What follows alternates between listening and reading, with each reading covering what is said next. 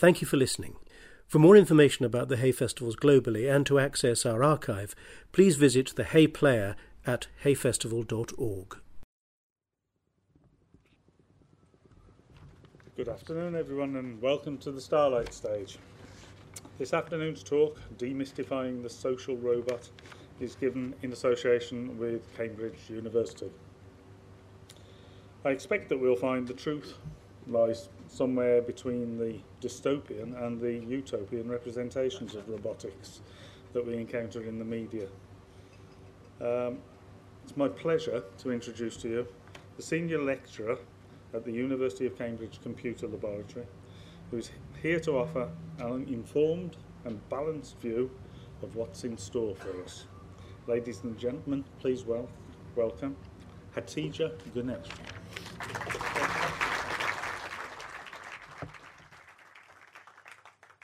Thank you very much. Um, so actually, I changed the title a bit. Instead of the social, I call it human-like robots. We discussed this with the organizers in Cambridge, and human-like uh, sounded a bit more accessible to the general public. But uh, basically, uh, I will be covering the, the topics that relate to both. So uh, basically, I would like to start with some images that you see in media or on TV when it comes to human-like robots. And you end up seeing things like this uh, from various movies or even uh, nowadays on Netflix or series. And this is the impression we are getting. It's this army of robots that are coming to take over the world, and uh, you know they're competing with humanity somehow, or they're going to destroy us.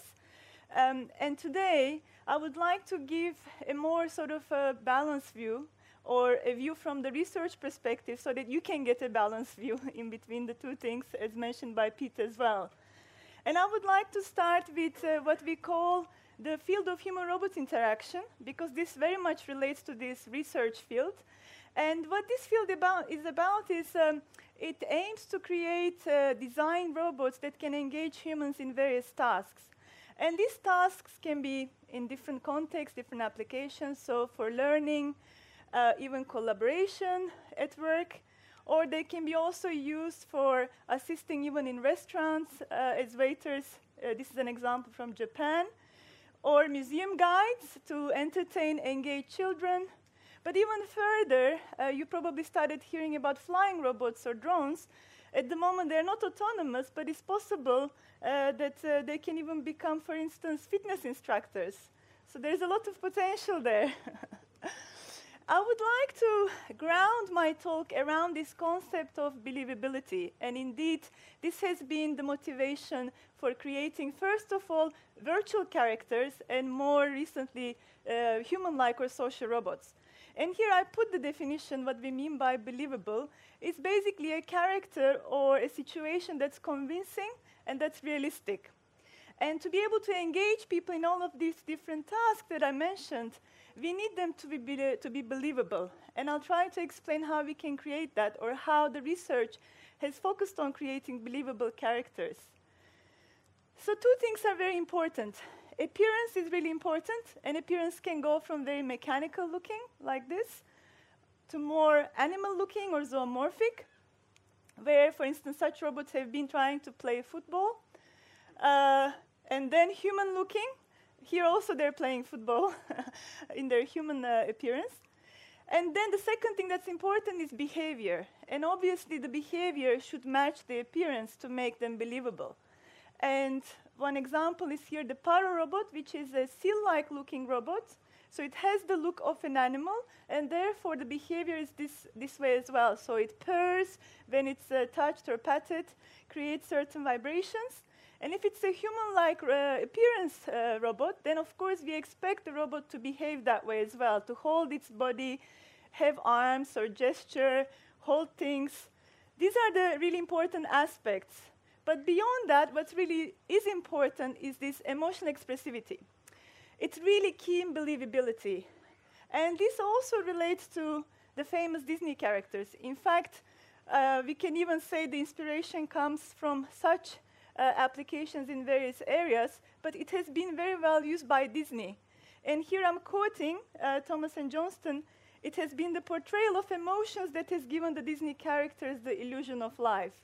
So this emotional expressivity is really the key. And here I'm going to give an example. So it's not Disney this time, it's from Pixar. Maybe some of you have seen it. It's called Inside Out. Uh, it's sort of a cartoon movie about a little girl in the US whose family migrates or goes from, uh, moves from one city to another. And she has to go through these various emotions. And these are these five personified emotions. So joy, sadness, anger, fear, and disgust. You can already start applying the concept I mentioned to you in terms of appearance. So you can start uh, guessing which of these characters is joy based on the appearance, or which of them is anger or fear if you haven't seen already the cartoon. But not only that, even though this is just a static image or static frame, you can also start seeing, because they are showing some gesturing or expressivity even in the static frame, so you can use also the behavior aspect to start guessing which one is again fear or disgust. So this is a good example of how such believable characters are created by Disney or Pixar. So when it comes to agents and robots with emotions, as we said, it really helps with increasing believability. It engages the user as well, having them that way, but also they can personalize and adapt to the user. And this is still an ongoing research, actually. So next thing I would like to start focusing on is emotional intelligence, because emotional expressivity directly relates to this. And emotional intelligence I would like to cover it in terms of this artificial emotional intelligence, which has, of course, inspirations from the human emotional intelligence. So, what emotional intelligence has is these three aspects.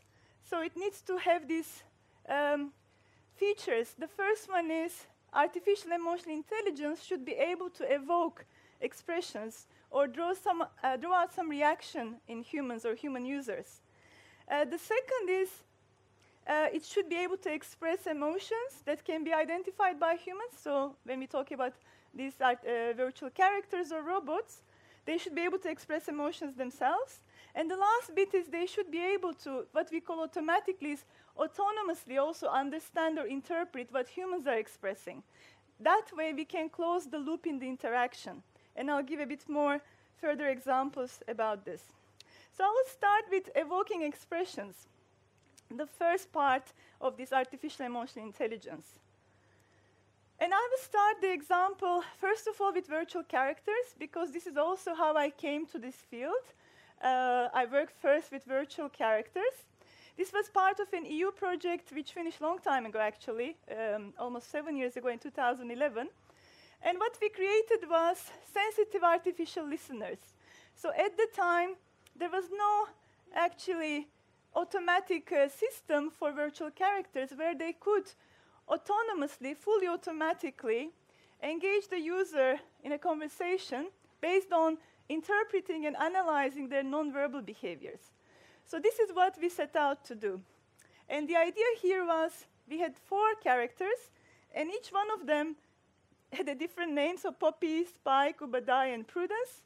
They have their own personality as well. You can start again applying the, the rules I mentioned, and they have their own expressivity and emotional mood. And they're trying to draw the person into their own mood. That was the goal. And the idea would be just based on uh, understanding nonverbal behaviors of the people. Not really understanding what the person says, but whether the person talks, whether there are silences, whether the person nods their head, smiles, and so on. That was the idea. I will open up the system here a little bit more. Hopefully, it's not getting too technical, um, but how this whole thing works, because I'm trying to demystify how these systems work. So, we first need to be able to sense, when I say we, of course, the, the system needs to be, first of all, be able to sense the human user. And this needs to be done via sensors. In this case, we have microphone and camera. And then, once this is uh, obtained, then we need to extract some meaningful features, meaningful for the computer or the system to analyze. Uh, for instance, detecting where the face is, detecting some of the facial features, whether there's a, you know, from these facial features going higher level interpretation, uh, combining information from both channels, and then coming with an interpretation of whether the person is shaking their head, nodding their head, whether they're smiling, and then whether they're feeling positive or negative. And after this, the second part of the system would then choose an appropriate behavior for the virtual character to be played based on the state of the user. And then this would be played and the interaction would keep going. So this is what we call closed loop interaction. And uh, here's a, an example. Uh, hopefully the, hmm, I'm not sure if, oops, the video used to work, but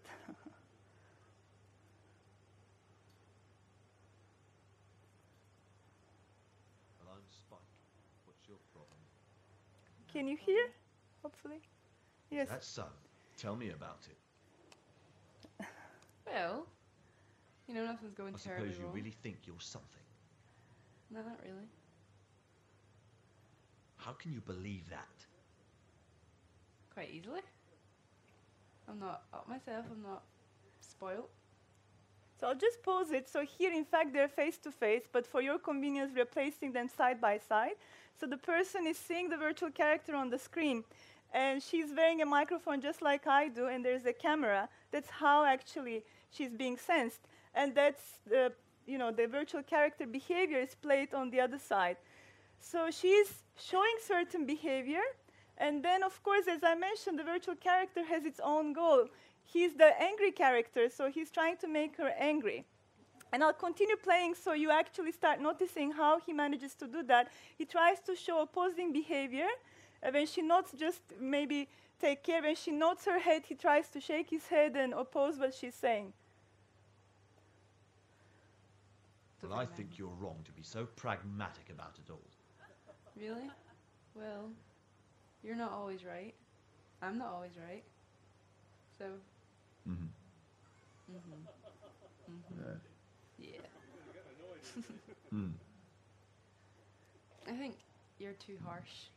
You have to sit back and just, you know, Go for it. yeah, just try and chill, see the world Yeah. through less angry eyes. So this keeps going, and I will not play the, the full video. I have other videos for different ones. But this is a good example where the system tries to evoke expressions uh, in, in the users as part of this artificial emotional intelligence. The second part that I'll tou- touch upon is the uh, characters or robots expressing emotions themselves. And Spike was doing, of course, some of these aspects. But I would like to now um, focus more in terms of robots and uh, how expressivity helps with robots. So emotional expression uh, for robots is really as part of this making them believable, but also more engaging and uh, intuitive. That's the idea. This, uh, of course, is grounded in uh, various other research domains. So human-robot interaction itself did not come up with this. There are many pioneers. Charles Darwin was one of them who looked at expressivity in animals, how animals expressed emotions with their face body then humans as well. So he was one of the pioneers. And uh, he said that emotions were actually motivating behavior to solve evolutionary problems. That was his approach. But since then, emotion research has evolved a lot, and researchers found that emotions are always there, even if we are not aware. So we always feel something, and it affects our attention, our decision making, um, our learning, all of these things. So, how do we express emotions? Emotions can be expressed in many ways, of course. So, physiologically as well, like heartbeat and breathing rate and all of this. Uh, but the most prominent channel is really this uh, visual channel in social settings. So, we can express using our body, you know, posture, gesture, but the face is the most prominent channel we have for expressing emotions.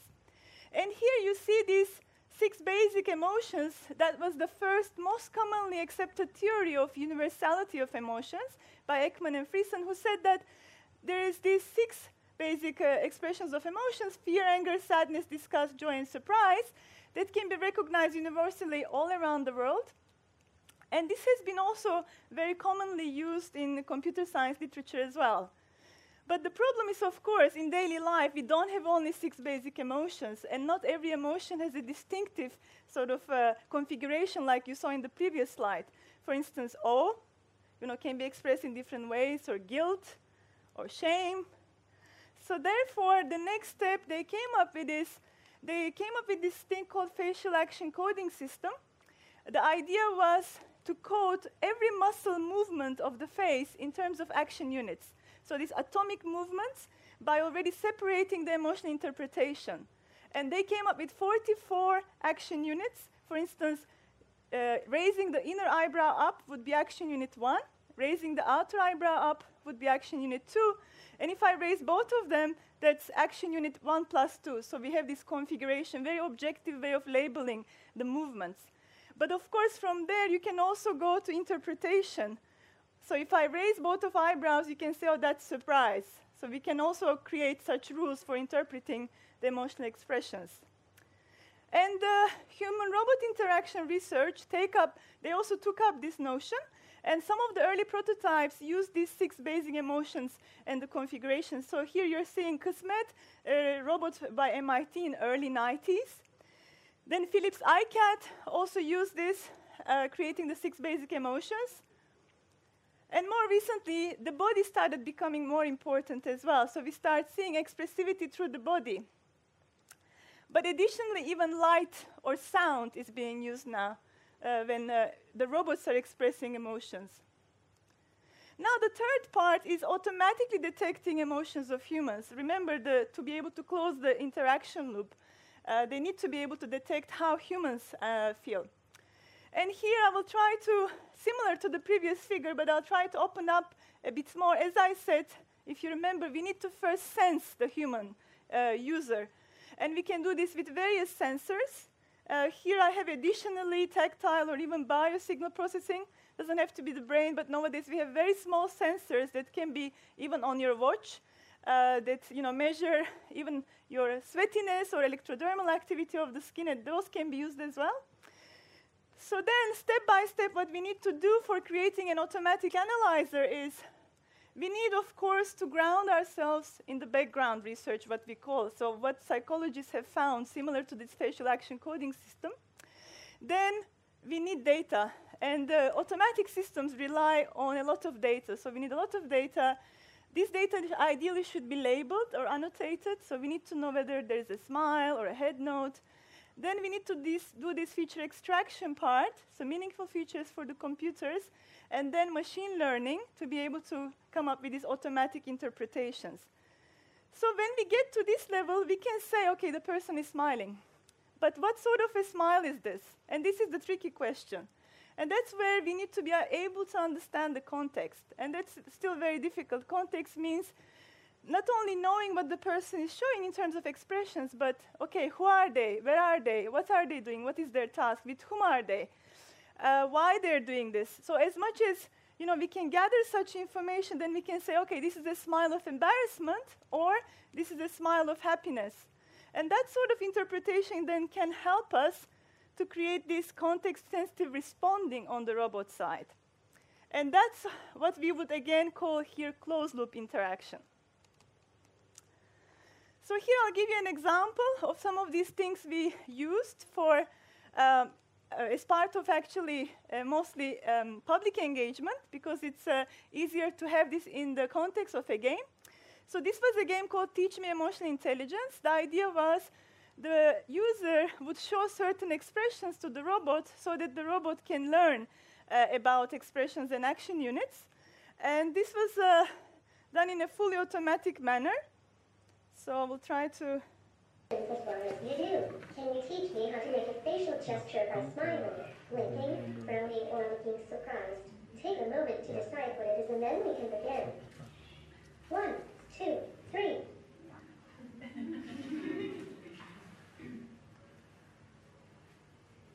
Wait a second. I am trying to be 74 gestures. You are lowering your eyebrows. Let me analyze your expression. Are you? If yes, push my orange toe to your right. If no, push my orange toe to your left. Yes, that's great. I'm getting better at this. So this is a good example. So we demonstrated this in various places. The second aspect I would like to touch upon uh, in terms of creating believable characters is personality. And personality is actually um, really important, as important as emotions perhaps, because it's really important in terms of creating this very well-defined um, narrative, but also role for the characters or the robots. And it is important for believability, but also it, it sort of creates this binding for the rest of the behavior, even for the emotions, because we expect certain personality type of people to be more expressive or to have intense emotions or intense expressions compared to the other personality types. So it really helps with this binding process of, of the behavior. So going back to our original example of this inside out, so now try to look at them in terms of personality, not only emotions. And uh, I'll give you some clues from uh, social science research or psychology research that states that extrovert characters actually speak, uh, they have expansive gestures, speak louder uh, compared to introverted characters. So you can start also guessing which of these characters would be the more extrovert and which one would be more introverted. So that's how we would convey personality. There are many models for modeling personality, just like I mentioned for emotions. For personality, there are various ones. The most commonly used one for computer science literature is this big five model of personality. And here, the idea is that we all can be uh, put or analyzed along these five dimensions of extroversion, agreeableness, conscientiousness, neuroticism, and openness. But it's a spectrum, so we can be anywhere along these dimensions. And the way we do judgments about personalities, everything matters. So our behavior, the way we speak, what we say, uh, the way we express, uh, intonation, all of these things contribute to the judgments. So why then we would like to use this for human-robot interaction? What's the motivation?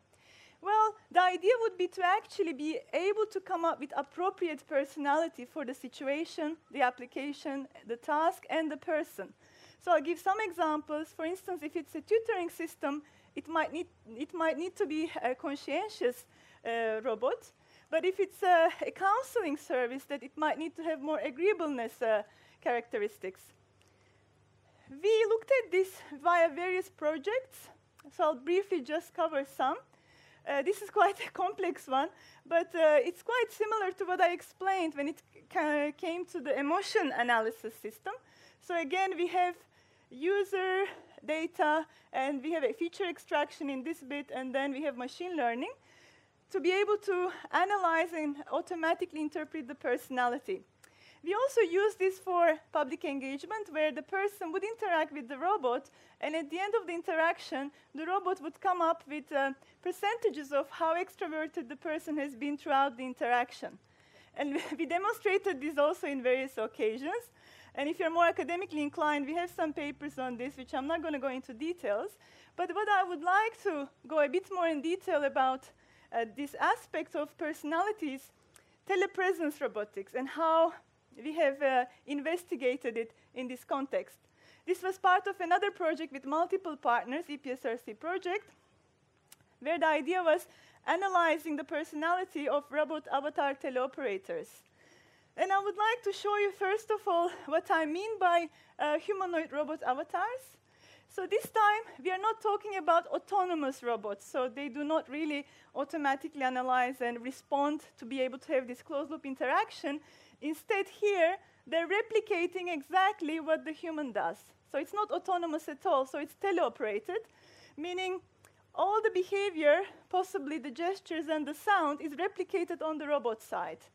And this is uh, here, it's done via the person wearing a virtual headset, so the person sees through the robot's eyes, and when uh, she turns the head, moves the arm, this is reproduced on the robot. Why do we need this? It actually helps as an alternative means of communication, particularly when people are not collocated. So when there is physical distance, this has been shown already for groups that work um, remotely. When they're not physically in the same uh, place, this, engage, uh, uh, this affects their engagement and trust levels. So some physical presence via robot could contribute and help with uh, remote home care and telenursing. There's already research ongoing in this area. So this is one of the applications. So what we did was we wanted to see the perception of uh, personality when people were teleoperating robots. Because, of course, if we start using them in this way via teleoperation, we need to ask this question of okay, but how is the person perceived through the robot? Because the person is not physically there. The physical aspects are recreated on the robot, and how does the perception uh, work by other humans around it? So, what we did was in this study, we have the human teleoperator, as you saw in previous slides, in another room. And uh, in the second room, this uh, person is represented through the robot. And the person sees through the robot's eyes by wearing this uh, virtual headset. And here the interaction is uh, happening. It's a task based interaction, and we looked at various tasks like informative, competitive, or cooperative interaction. And I'll show you one example. I think that's very important. The mirror for signaling, yeah. Do you Yeah, I agree. second, do you think? Yeah. Sure? Okay. So that's a, a collaborative interaction. So we did this study with multiple people, and the next step was to have this data of the person, first of all, oops, first of all, as they are, so in their own form, audiovisually, and then when they're represented as a robot. So we call these um, different conditions.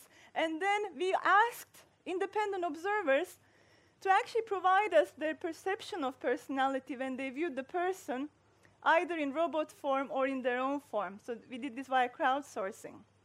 And of course, there's a lot of details and analysis. I will not go into that much detail, but what we found is that when people were uh, shown in their robot form, there was a change in the perception.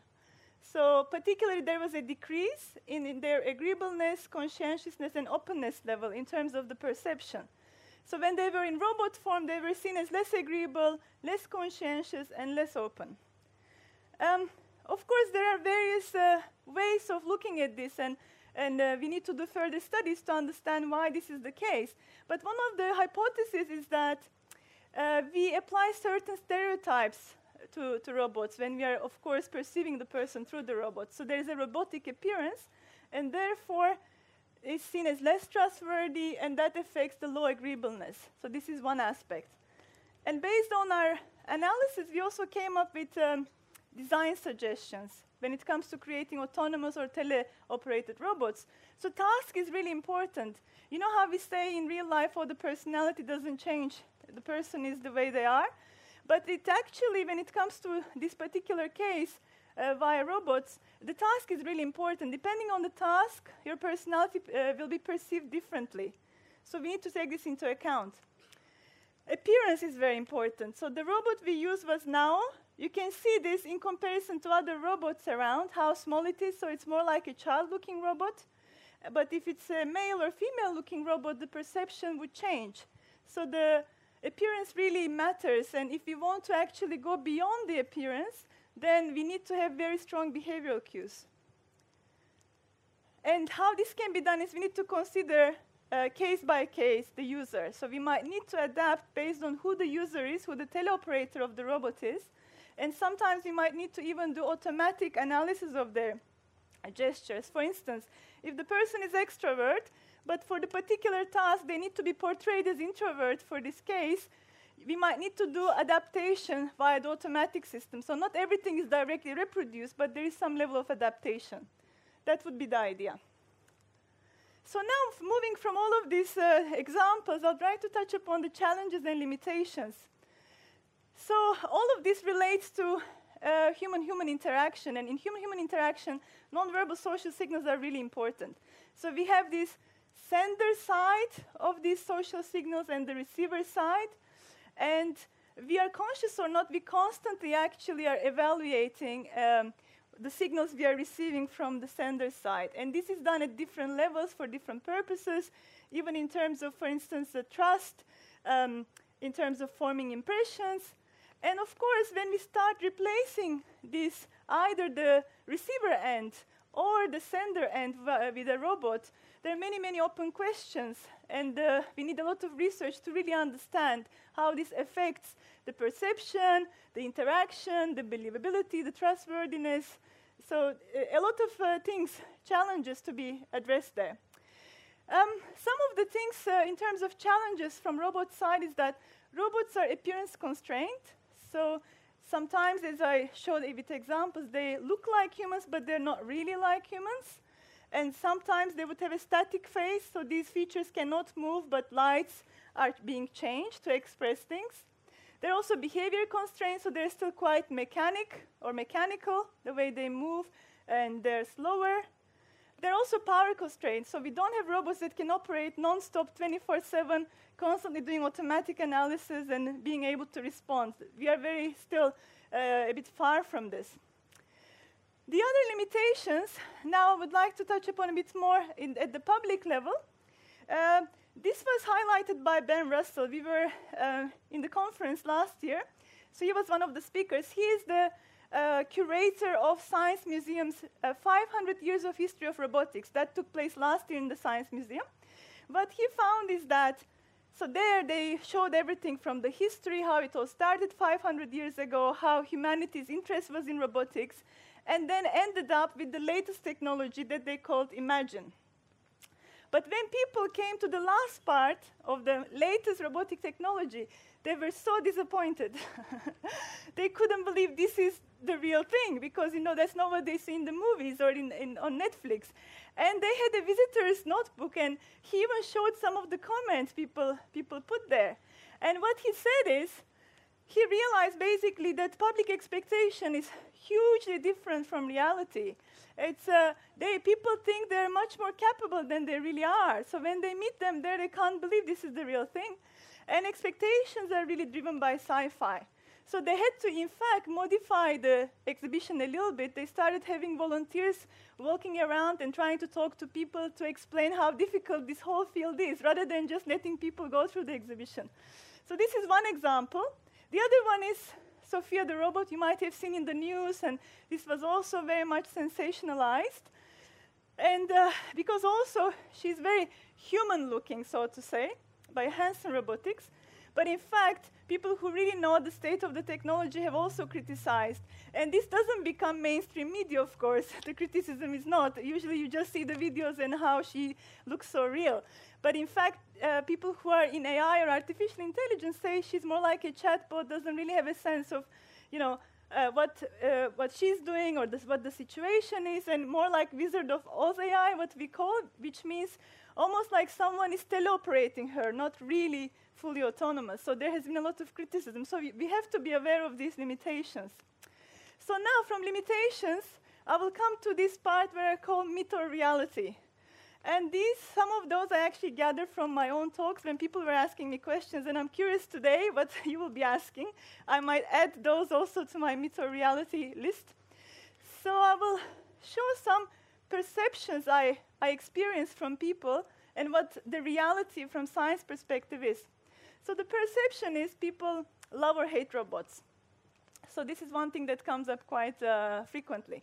But reality is that people actually don't know about robots. So when we were doing some of the uh, science communication or public engagement events, sometimes people were, for the first time, seeing a robot really, you know, talking or acting or analyzing what they do. So this was their first encounter.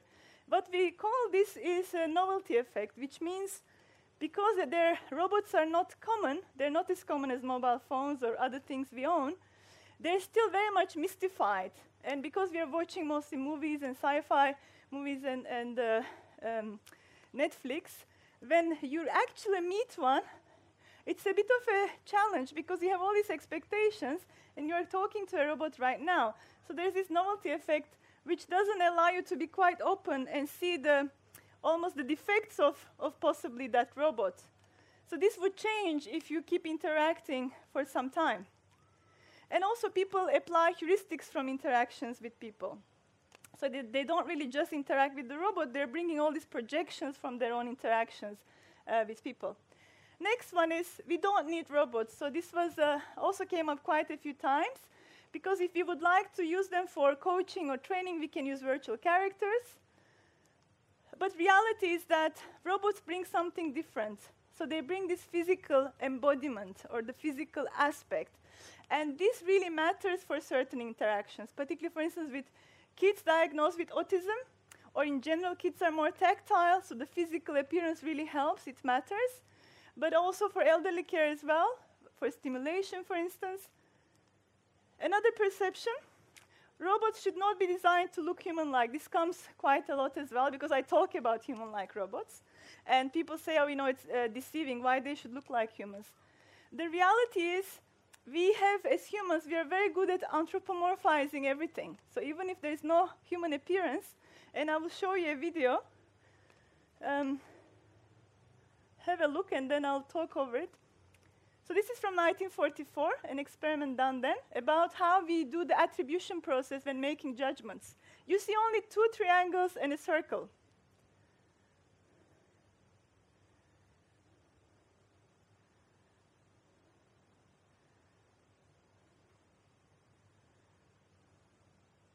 But you start making judgments about their emotions, their personality, how they are. So there's no human appearance at all here. And uh, we seem to do this with a lot of things. So Stanford researchers came up with this um, media equation theory, and they stated that people tend to treat technology as if they were real humans or people. So one example is the sat nav. So it's a voice technology. There is no appearance at all.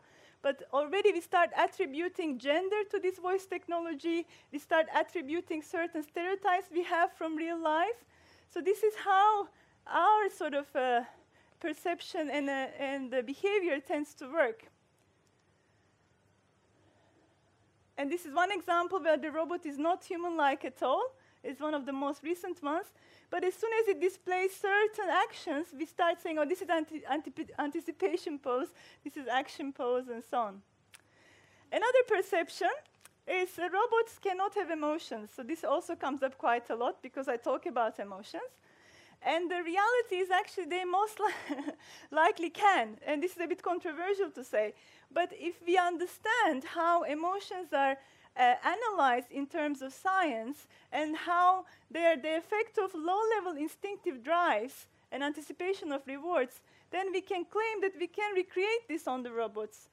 So, this is one model of uh, emotions called the appraisal theory or the appraisal model of emotions, which uh, states that what comes as a certain emotion, in this case fear, depends on a lot of different aspects, dimensions that uh, we are constantly sort of analyzing, like goal congruence, so if it's in accordance with our goals or not, expectations, whether we can cope with the situation, coping potential, whether it's relevant to our goals, whether it's novel, we were expecting or not, so all of these things. And we can create such uh, measures on the robot side and therefore can synthesize or come up with certain emotions. Another perception robots should not be portrayed as expressing emotions because they cannot feel. And here I have two arguments in terms of reality. First one is humans, uh, we humans, don't always express what we feel actually.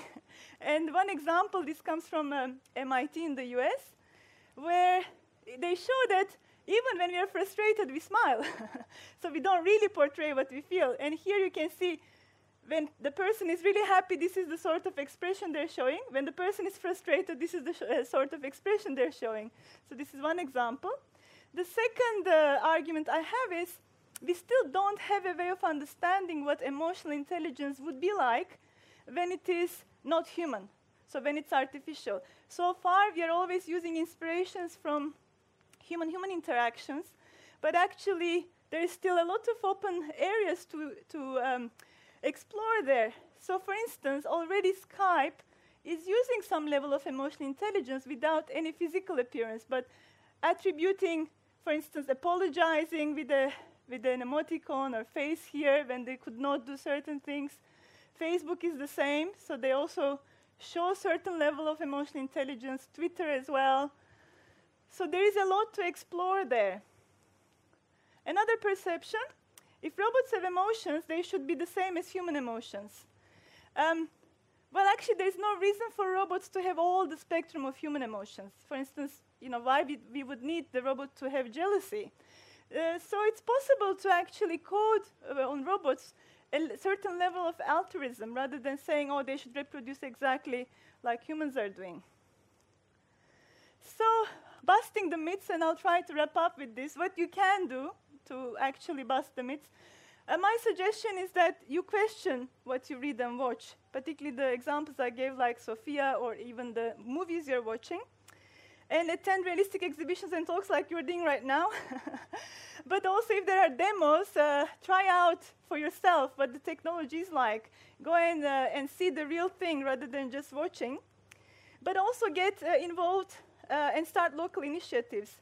Uh, because this can help steer governance and uh, hopefully in the best of uh, the interest of the society. This is one example from a friend of mine who is based in Sydney. So she was so worried that uh, automation is changing the way uh, the life is being lived for her children. She started actually local um, initiative and then workshops to discuss this. So what they can do as parents, how they can prepare their children for the future where everything is getting automated. This is another prominent name in the field of AI, and he says we need to find the jobs that AI can't do and train people to do them. Uh, We need to reinvent education, so we need to start thinking differently. Another example where this is a, an institute specifically focusing on, on science and, and religion, and even they're questioning what is it that robots, where do robots stand when it comes to from this perspective that they have about religion and science. Another aspect to consider is be aware of the gender and race gap uh, in, in all of these areas related to artificial intelligence. What this means is, like all the technologies before it, AI will reflect the values, at least initially, of its creators. So it's a very much still male dominated field, uh, mostly driven by certain countries, and therefore, of course, there will be some gap there. So you have to be aware of that as well. What we can do, or we are trying to do from our side, is okay, public engagement and science communication, really trying to inform and empower people because we really need the general public to become a bit more technology literate. It doesn't mean you have to study computer science or code, but you have to be able to question things a bit deeper than, than they appear. And the most important one is really robots need to be more accessible to be able to demystify them. You need to see them with their all full capacity and capability. So the future we want, the, the envisioned future we have, is really one of collaboration and cooperation. So there is a lot of potential from the robot side. They can be used for learning, education, guiding museums and shopping malls, but also therapeutic stimulation, companion in various uh, contexts.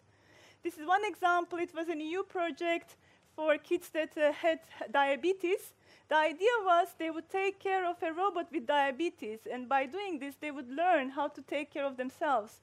So there are a lot of uh, various contexts that robots can be used in, in very engaging ways. And even in uh, culture and arts, I have seen myself, for instance, this particular play. Only two actors here, this lady and a robot, in this case, was teleoperated.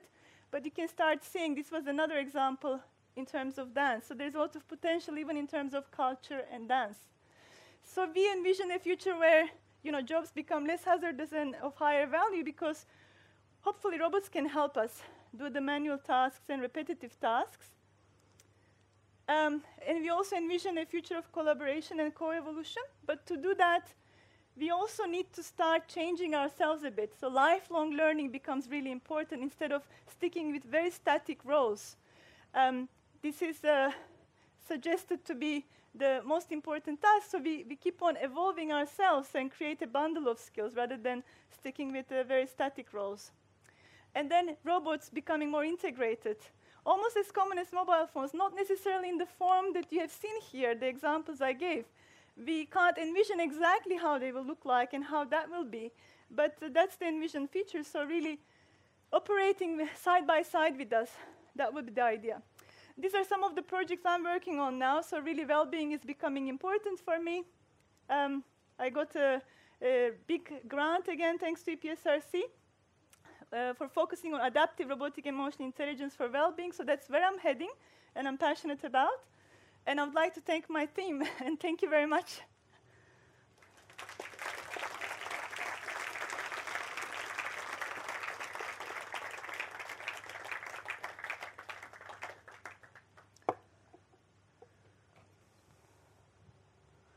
Um, yes, so would you like me to point or you can take the microphone? Yes, yes, please.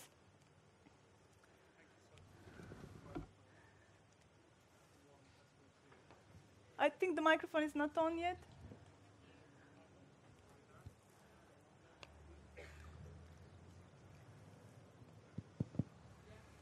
Thank, thank you so much. Uh, I wanted to ask you about the side of the robot that senses. Mhm. And we know that we have speech recognition now, we know that we have image recognition. So, first of all, what data sets do you use to start sensing what emotions are coming in? Mhm. And then, uh, where are the constraints? Is it the size of the data set? Is it real time computing power?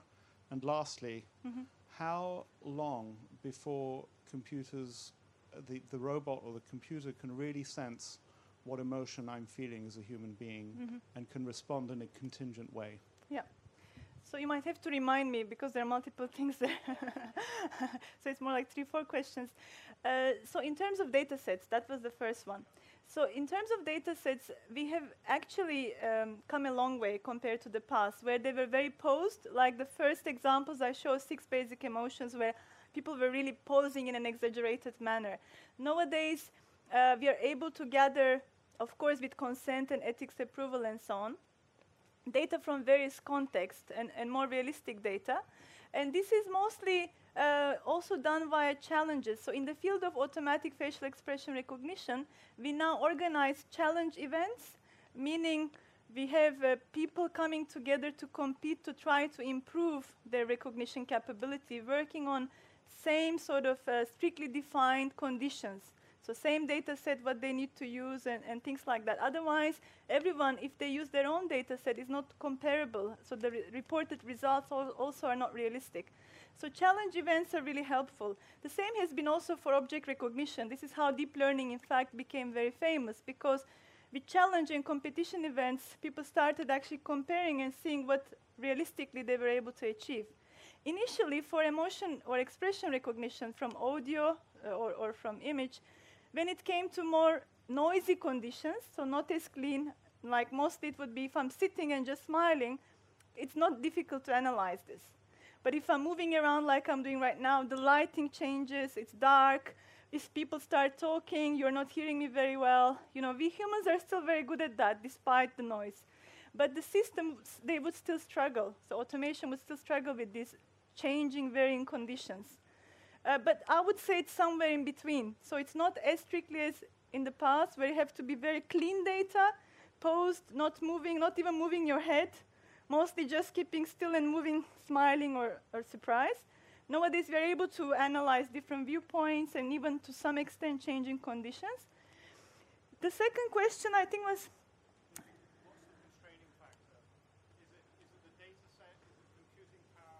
Yes, okay. So on the robot side, because there is an automatic emotion analysis or expression analysis field itself, which is not done on the robot platform. So when it comes to putting all of this on the robot platform, of course, there is constraint of power because robots do not have power to be able to run continuously.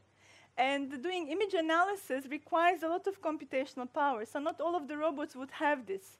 So sometimes people would use the cloud or additional power, so to say, to be able to maybe I sense the image and then this needs to be analyzed elsewhere and comes back to me so I can respond in an appropriate manner. So there is some distribution of these tasks. So this can be done that way. Um, the limitation, of course, the more data we have, the better. So this comes also to the fact that there is cultural differences, of course, so the way people express. So if we mostly have data sets obtained uh, in certain cultures, like Western, let's say, then if we take this data or models trained with this data elsewhere, they might not perform as well because we might need to do this adaptation or, or learning to transfer this particular way. So still, uh, we are not fully there, I would say. So we don't have an expression analyzer that would work anywhere, anytime, with anyone, all the time. Yeah. I would always uh, keep myself from making predictions because everyone who made predictions in the past were wrong, including Bill Gates, who said at some point we would I think he said something like two megabytes would be sufficient for blah blah years, which never held. So I wouldn't be able to make predictions because in computing, none of those predictions held so far. So I wouldn't want to be the person who said. and I think the last question was related to emotions. So we have to be very careful there. A robot might not be able to sense what you feel because even someone sitting next to you might not sense what you feel. We rely on the expressions. So one thing is what you feel inside, another thing is what you show.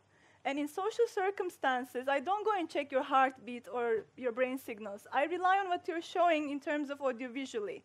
So if I don't know you well, I might just rely if you're smiling, I would say, okay, you know, you're okay with what I'm saying, but inside maybe you're angry and I might not be able to do that. But your partner maybe could do because she knows your history. So it's the same with systems or robots. The idea is to interpret what you're showing externally, unless they also use additional sensors, which is mostly for medical domain.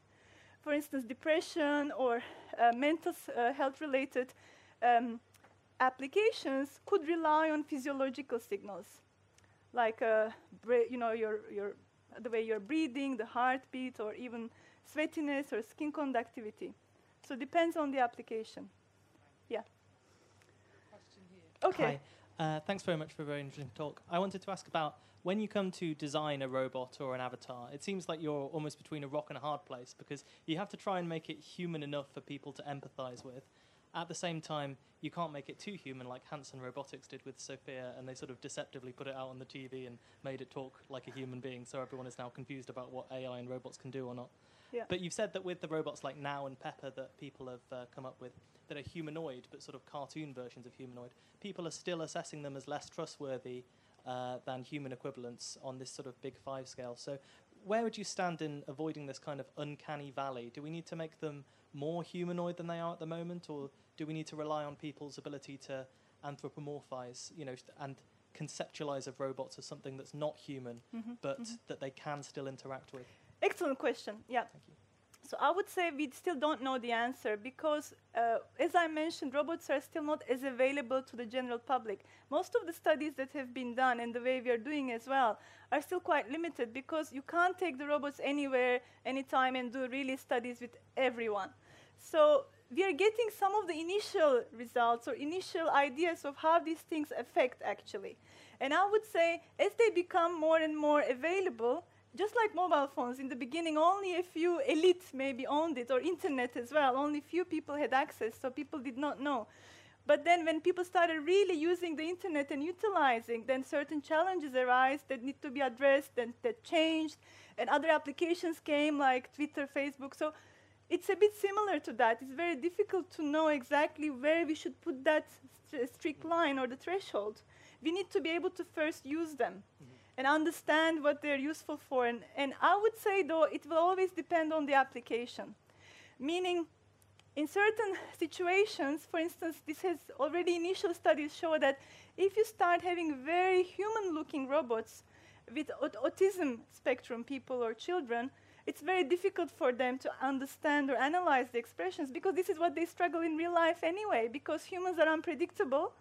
And that's what makes them struggle. They, they actually are more able to interpret more mechanical or expected behavior. So for them, more mechanical looking or something in between would work better. So if you bring something like Sophia to them, that would just confuse or would even be more challenging because it's human-like, but it's not quite. and yes, so it, so it will depend on the application. And for instance, if it's uh, some of the examples I show was uh, just you know if it's stimulation, touch-related things, or just relaxing, maybe with certain. This has been also shown in, in other studies with certain um, um, mechanical behavior like pulsation that can calm you, your, your breathing level down and so on. You might just need a pet-looking robot. You might not need Sophia-like robot. So it will be very application uh, task dependent. That's what I would expect. But we are not fully informed yet to be able to say this is where it should be. Yeah.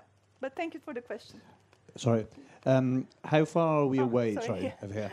Um, how far are we away from robots being uh, available to the general public to help in their houses or to help in el- elderly care?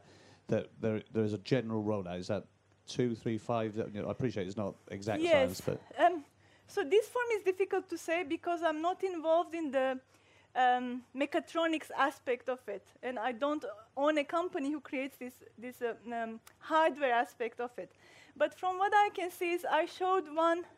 Um, I can go back through the slides instead of trying to refer. I'll show you the, the image so it will be easier to talk. By MIT, for instance, it was this robot. Um, so this is more like a desktop robot. So sort of, you know, uh, if you ever used Alexa, which is not a robot, it's more a chatbot, this is probably something like Alexa but has a physical form and some behavior as well. So this is already in the US market, I think for 800 US dollars. So it's accessible, it's possible. They will then market it in uh, Asia. So I visited them a, a, while ago, giving a talk there. Then it will come to Europe. So when it comes to Europe, I don't know how much it will be, but everyone should be able to buy and start working or using them. Of course, in this case, it is a desktop robot, so it's not going to move. It doesn't have legs and, and you know, wheels to move around, but it can do certain movements. And when I was there, they demoed it. It does have this uh, some sort of again anthropomorphic aspects, and it can also play things for you a bit like Alexa does, but has the visual aspect as well. So has this sort of face or screen, can take photos for you, can give you read out loud for you some recipes, for instance. I think this is a very good start without really trying to deceive people in terms of uh, Sophia like looking robots coming to your house. uh, so I think that this probably is accessible soon. I don't know exactly when it will be available in Europe. But I think it's a very good step forward. And for the rest of them, uh, I wouldn't be able to say because also now laws are changing as well. So uh, again, I can't really make a prediction. uh, yes? You talked about differences along equality lines, and you mentioned race and gender. But there's probably an even bigger issue, and that is the disability. Um, traditionally, disabled people have lagged the technology and found it difficult to make the catch up. Mm-hmm. Whereas if disabled people could lead the technology, they could probably build in the accessibility mm-hmm. and make it more mainstream for everyone. Yes. So what's required here to make sure that disabled people can lead this technology rather than have to follow it? I, yes, you're, you're uh, thanks for pointing this out. There, I just put two of the gaps. There are many gaps, actually. And of course, disability is one. And just like in internet, it also became later available as accessibility. Um, probably in robotics would be similar as well. But even now, none of these gaps that I mentioned are being considered. So I would say, uh, similarly to you know gender gap, a lot of people are not aware of it. And not only robotics, it has been shown already how adverts in terms of highly paid jobs are targeted more towards white male and you know female would never get these uh, adverts because of the way the automated advertising is happening. So just one example. So the first thing is to make people aware about it and we need to talk about it.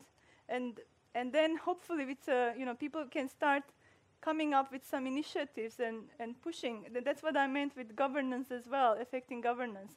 It will be very difficult to just rely on creators of technology because sometimes they don't mean to discriminate as such. It's just they're not even thinking about it. So that, that's what I would say to be just like you brought into my attention now. So next time I will actually, if I give this talk again, I will change the slide and I will mention this too.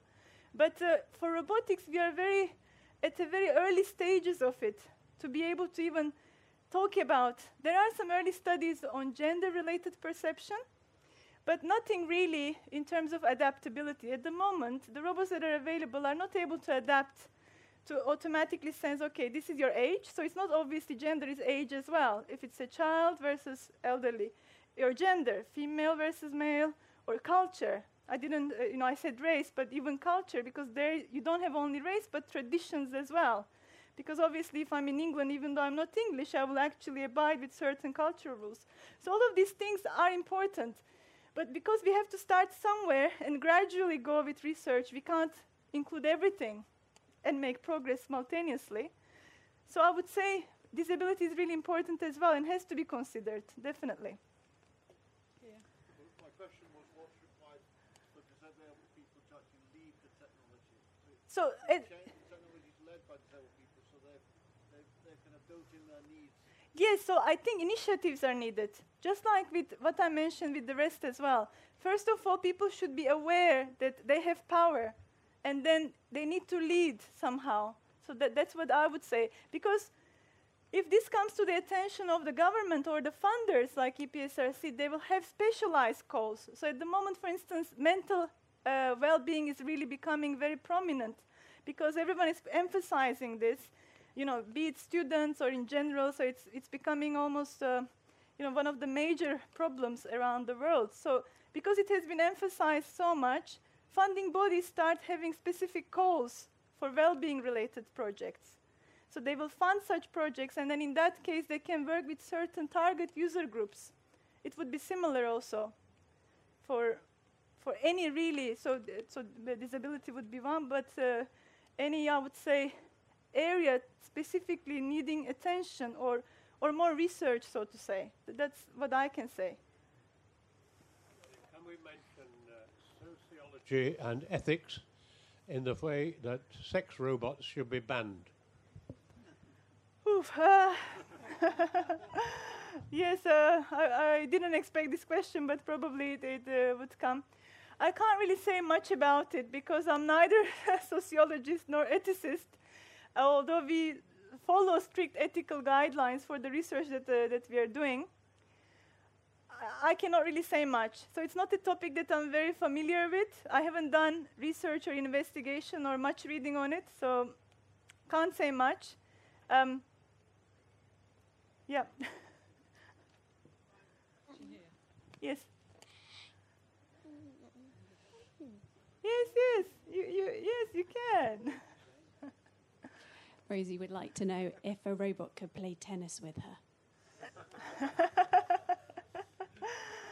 um, as far as I know, there is not a specific robot to play tennis, but they can be taught uh, how to play tennis because teaching robots certain specific tasks with rules is much easier than teaching them to be human-like. Uh, for instance, when we are interacting, the way we are interacting with all our you know, interpretation of social signals, social behavior.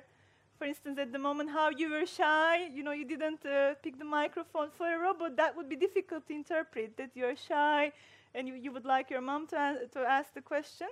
But making them play tennis will be easier because there are certain rules. You can come up with a specific uh, measure of field. At the moment, they can play football, for instance, and there are RoboCups. I don't know if you heard about it. So they do play football, and they organize World Cups, robotic uh, football World Cups. So maybe you can check on the internet some of these videos. Yeah, so it's quite cool. So if we can make them play football, tennis also is possible because you have a certain uh, field, there are certain rules, so this is easier to teach them than trying to understand when you're shy or when you don't want to talk. And so that's much harder.